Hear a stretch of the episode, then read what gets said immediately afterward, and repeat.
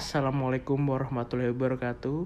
Eh, selamat pagi, selamat siang, selamat malam untuk para pendengar eh, podcast kami.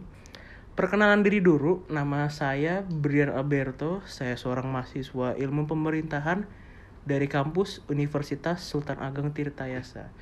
Di depan saya ini ada lawan bicara saya. Silakan perkenalkan diri. Ya, perkenalkan nama saya Paran Ajhari Ramdhani dari jurusan Ilmu Pemerintahan. Saya berkuliah di kampus Universitas Sultan Ageng Tirtayasa. Ya, da- beliau kampusnya sama ya. Eh, iya, Iya, kita kampusnya kita- sama, Bro. Yoi. Eh, hari ini kami dapat tugas dari dosen kami eh, Kak Ika mengenai podcast.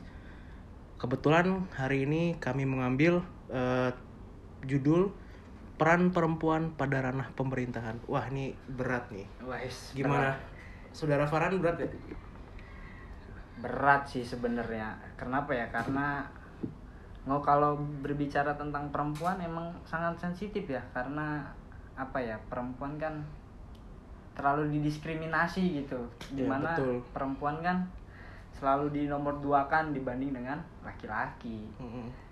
itu eh pada pada realitanya tuh perempuan tuh seperti takut gitu untuk ngambil peran dalam politik betul nggak? betul. Ya, kita lihat aja kan kayak mayoritas di parlemen itu kan kita lihat laki, dominasi itu laki-laki. Jarang kita melihat perempuan padahal kita tahu peran perempuan itu penting banget bener nggak? Benar benar benar penting itu. Peran perempuan tuh sangat penting banget karena perempuan itu memiliki peran yang sangat krusial di ranah pemerintahan. Seperti perumusan kebijakan eh, andil mereka dalam eh, memberikan kebijakan itu juga sangat memberikan inilah dampak bagi pemerintahan kita ya kan Eh, tapi kita lihat juga pada kenyataannya eh, perempuan itu sebelum masuk ranah politik itu dapat diskriminasi bener nggak? Iya benar selalu dapat diskriminasi perempuan. Bisa sebutin contohnya nggak sih kayak paling yang kemarin ya yang kasus Ya. cadar itu. Oh iya kasus cadar yang bahwa ada wacana tuh dari Menteri Agama ya kan awalnya dari penusukan siapa Menteri Menko Polhukam Wiranto. Oh, Nah, iya. itu kan salah satunya perempuan bercadar. Nah dari situlah jadi ada wacana dari Menteri Agama yang sebelumnya bahwa beliau menyebutkan apa ada larangan perempuan bercadar di dalam lingkup instansi-instansi pemerintahan. Karena demi alasan keamanan katanya mah gitu. Tapi menurut lu lu setuju nggak sih akan wacana ini? Setuju sih. Karena apa ya kalau kita kerja di instansi pemerintahan kan harus seragam gitu. Kayak Ah. baju aja kan kita harus seragam gitu kan. Memang sih nggak ada maksudnya ya itu kebebasan gitu mau bercadar atau enggak. Tapi menurut gue sih lebih lebih efisien kayaknya kalau kita diseragamkan aja gitu. Kayaknya lebih enak. Tapi kalau menurut lu gimana? Kalau menurut gue sih itu sebenarnya hak hak mereka lah ya. Maksud gue kalau untuk kewajiban itu sebenarnya nggak harus juga kan. Karena kalau cadar itu kan eh, antara dia dan Tuhannya kan. Takwanya dia dengan Tuhannya. Hmm. jadi menurut saya itu sebenarnya balik lagi ke hak karena hak itu menurut saya sesuatu yang nggak boleh dipaksakan. Maka dari itu kan karena menurut saya ini nih eh, wacana ini malah bikin nanti perempuan jadi takut gitu dalam Iya. perannya di pemerintahan. Bener nggak? Bener nah maka dari itu so- kalau saya pribadi itu kurang setuju dalam eh, adanya larangan eh, penggunaan cadar di pemerintahan. Nah kemudian bagaimana eh, menurut eh, tanggapan Bung Parhan eh, mengenai partisipasi perempuan? Kan tadi udah dengerin tadi pendapat saya kan nggak mungkin pendapat saya terus gitu harus pendapat dari Bung Farhan. Ya gimana? Keluarin aja semua Iya, maaf teman-teman tadi ada kesalahan teknis baterainya habis. Dan sekarang sudah di cas lagi kan. Kita lanjutkan podcastnya. Eh, tadi sampai mana tadi, Bung? Oh, menurut pendapat. Oh ya, menurut Iya. pendapat Bung gimana Iya. peran perempuan pada realitanya gitu? Jadi kan peran perempuan nih kan udah ada undang-undangnya gitu ya di Republik Indonesia tuh udah diberikan undang-undang gitu tentang hak asasi manusia telah menjamin keterwakilan perempuan baik di legislatif, eksekutif maupun yudikatif yang itu tertera pada Undang-Undang Nomor 39 Tahun 1999 yang di mana memang seharusnya di parlemen atau di instansi-instansi pemerintahan minimal itu seharusnya ada 30% lah peran perempuan di dalam pemerintahan. Karena hal tersebut nantinya buat menyetarakan kesetaraan baik laki-laki maupun perempuan. Ya minimal mungkin ya bisa membututi lah maksudnya nggak ya sampai setara kan emang serada sulit ya Ya, kalau bahasa berat lah ya bahasa, bahasa gaulnya tuh nggak imba lah ya. iya jadinya serada berat gitu Jadi menurut Bung Paran ini negara itu wajib dan harus tegas gitu menjamin kesetaraan gender pada partisipasi perempuan atau laki-laki pada lingkup pemerintahan. Jadi gitu. Iya, jadi wajib. Negara itu ya pokoknya nggak ada lah mau mau itu laki-laki, mau itu perempuan, itu seharusnya sama. Haknya- haknya ya, sama. ya, haknya sama, nggak ada yang dibeda-bedakan. Benar, benar, benar. Oke, Ya. eh, tapi menurut saya nih Bung ya banyak gitu realitanya perempuan buat masuk ke ranah pemerintahan tuh takut gitu. Kayak eh, stigma di masyarakat tuh dibumbui gitu politik itu nggak bener gitu harus menjauh gitu. Iya benar. Faktanya gitu kan. Faktanya gitu emang. Menurut Bung itu gimana tuh? Ya karena perempuan takut ya karena itu tadi mereka tidak diberi kesempatan di dalam parlemen memberikan suara mereka selalu di nomor dua kan lah selalu nomor laki-laki di nomor satu kan gitu kan jadi sehingga mereka tuh takut akan Berpartisipasi. berpartisipasi di dalam ranah Ah. pemerintahan gitu ya walaupun sekarang banyak lah ya pemimpin-pemimpin di Indonesia ini di daerah Nah, gitu itu kan Banyak yang saya lihat tuh. Iya banyak perempuan yang sudah dipercayai oleh masyarakat untuk menjadi pemimpin gitu kan. Salah satunya Bu Risma waktu di Surabaya, ya Wali kan. kota Surabaya. Sekarang Iya. sudah jadi menteri. Itu hebat tuh. Loncatan yang Mantap. mantap, itu pokoknya. Iya. Terus kan kayak ada Ratu Atut, ya kan, Ah, Ratu yang Atut. sekarang di KPK entah. Kenapa jadi situ? Nah, ada contoh lagi nih, seperti Ibu eh, Menteri Kelautan kita dulu siapa mantan? Oh, Ibu Susi. Ibu Susi. Ibu Dastuti. Ya, itu panutan saya itu pak. Beliau itu walaupun maaf nih ya perempuan, eh, mereka tuh eh beliau itu nggak takut gitu, kayak lawan ini nih salah nih ini eh, kapal ilegal nih, ya harus sesuai dengan hukum gitu, harus dimusnahkan gitu kan. Nah sikap-sikap yang kayak gini tuh dibutuhkan gitu, maksudnya karena menurut saya itu sikap kayak gitu nggak datang dari laki-laki aja gitu sikap tegas. Iya, kayak benar. perempuan itu juga pasti punya sikap tegasnya gitu. Maka dari itu saya tuh sangat setuju gitu peran perempuan pada pemerintahan itu sangat setuju sekali. Karena menurut saya perempuan itu bisa memberi dampak yang nggak laki-laki bisa berikan. Nah contohnya kemarin gitu aspirasi dari perempuan itu tuh sangat dibutuhkan gitu.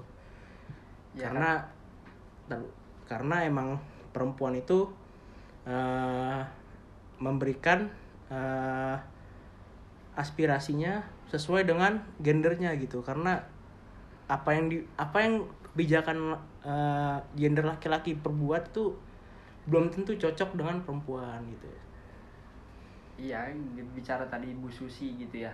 Emang keberaniannya dia patut dicontoh lah bagi kaum perempuan yang di luar sana wa- walaupun di luar instansi gitu ya. Apa apalagi yang di dalam instansi keberaniannya dia tuh patut dicontoh gitu. Dan mengenai tadi yang dibilang Ibu Ratu Atut itu yang korupsi itu sebenarnya itu menjelekan kasta Ya. perempuan di dalam stigma stigma perempuan konstruksi iya, perempuan di dalam pemerintahan gitu pemerintahan. Bahwa jadinya tadinya masyarakat sudah mulai mempercayai akan hal perempuan jadinya akan adanya korup tindak pidana korupsi tersebut akhirnya masyarakat mun- memunculkan stigma baru. Sehingga kayak ada rasa akan tidak kepercayaan kembali nantinya. Semakin berat perempuan untuk menyetarakan kesetaraan gender terhadap laki-laki.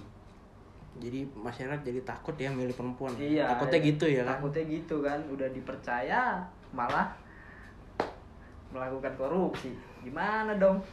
Oke. jadi eh, perempuan itu perannya sangat penting lah ya. Iya. Intermezzo aja sedikit nih misalkan lu nih Bung Farhan nih menjalin mencalonkan eh, perannya di pemerintahan. Nah, nah oposisi anda ini pada saat misal misalkan misalnya anda mencalonkan ini perempuan gitu Hmm. bagaimana anda menyikapinya oh jadi kalau misalnya saya jadi calon nih Iya. ya kan anggap saya perempuan nih gitu. Ya kan? Ya saya akan mengikuti contohnya seperti Bu Susi dengan keberaniannya gitu. Walaupun ya saya punya visi misi saya sendiri gitu untuk naik gitu Hmm. kan. Demi menyelamatkan kesetaraan perempuan yang biar tidak ada diskriminasi lagi baik perempuan ataupun laki-laki terutama di dalam instansi gitu instansi-instansi pemerintahan kan itu sih paling Oke, kalau misalkan ya, eh, misalkan ya jadi nanti eh, Bung Farhan ba- bagian dari pemerintahan, apakah nanti Bung Farhan akan memberikan kesempatan bagi perempuan untuk masuk pada lingkup pemerintahan yang nanti Bung Farhan pimpin? Oke. Oh sudah pasti itu. Pasti akan ada perempuan. Oh, ya minimal tadi saya yang saya bilang di awal mungkin 30% karena peran perempuan memang sangat penting di dalam ranah pemerintahan. Karena setiap kita menyuarakan aspirasi atau menyuarakan suara nggak semuanya melulu itu laki-laki. Kan ada juga hak-haknya perempuan yang harus diucapkan gitu. Ya minimal disampaikan lah oleh peran apa para perwakilan perempuan yang ada di parlemen-parlemen misalnya di DPR atau itu kan jadi peran perempuan sangatlah penting gitu Ya kalau saya sendiri sih pasti jawabannya ya 11-12 lah sama Bung Hmm. Farhan ini karena ya memang perempuan itu memberikan dampak yang baik gitu. Maksudnya bukan bukan apa ya gitu. Maksudnya segala proses kebijakan ini butuh eh, pandangan dari dua gender, ya kan? iya benar nggak selalu laki-laki yang menjadi dominan. Karena eh, kebijakan itu nanti nggak dirasakan pada gender laki-laki doang kan bener iya nggak? benar karena kebijakan itu semuanya akan merasakan gitu kan. Semuanya em, mendapatkan dampak gitu. Entah nanti ada feedbacknya dari masyarakat ke pemerintahan. Nah itulah yang kita apa gaungkan gitu. Makanya kita pada Instagram ini kita bilang perempuan jangan takut. Karena kita mendukung eh, apa peran perempuan di pemerintahan. Dah mungkin itu aja sih yang bisa dibilang. Iya gimana Bung Paran Ya. mendukung terus? mendukung terus perempuan dalam ranah pemerintahan. Mantap. jangan takut lah pokoknya. Bagi Ya. perempuan di luar sana gitu kan. Terus jangan takut karena itu demi nantinya demi perempuan juga yang apa namanya untuk menyetarakan gendernya sama dengan laki-laki Iya. gitu kan. Ya memberikan da- apa uh, dampak lah gitu kan. Karena mereka sebagai perwakilan perempuan di pemerintahan harus menjamin pula apa yang mereka bawa di pemerintahan ya kan. Seperti uh, uh, apa segala kebijakan yang nanti akan diberikan gitu. Ya bener nggak bung? Iya bener Nah, maka dari itu kami tidak apa memberikan gaungan terus untuk perempuan pada perannya di pemerintahan. Enggak hanya di pemerintahan, kita Ya. juga memberikan apa? memberikan dan dukungan pada hal-hal kecil seperti organisasi eh, apa? Tarang Karun- Karang Taruna, semuanya itu kita berikan agar eh, perempuan dari dini sudah berani berorganisasi dan eh, memberikan dampak pada organisasi yang lebih besar lagi. Ya, Mungkin gitu. itu aja sih Bung. Gimana? Intinya bukan hanya untuk di instansi pemerintahan tapi yang di non instansi instansi pun Nah, kita ikut dukung harus gitu digaungkan ya. juga. Iya. karena ya itulah perempuan perlu mendapatkan kesetaraan yang sama sehingga karena mereka juga kan warga negara Indonesia juga gitu Punya ya hak. mereka punya hak untuk mendapatkan hak-haknya seperti ya laki-laki dapatkan seharusnya ya mungkin itu sih lah ya tentang pembahasan kita, kita hari ini. tentang hari ini gitu episode ini gitu Asik. kan tentang apa perempuan dalam pemerintahan Iya, gitu. perempuan jangan takut. Terima kasih, saya Brian Alberto. saya para Najari Ramdhani Kami pamit undur diri.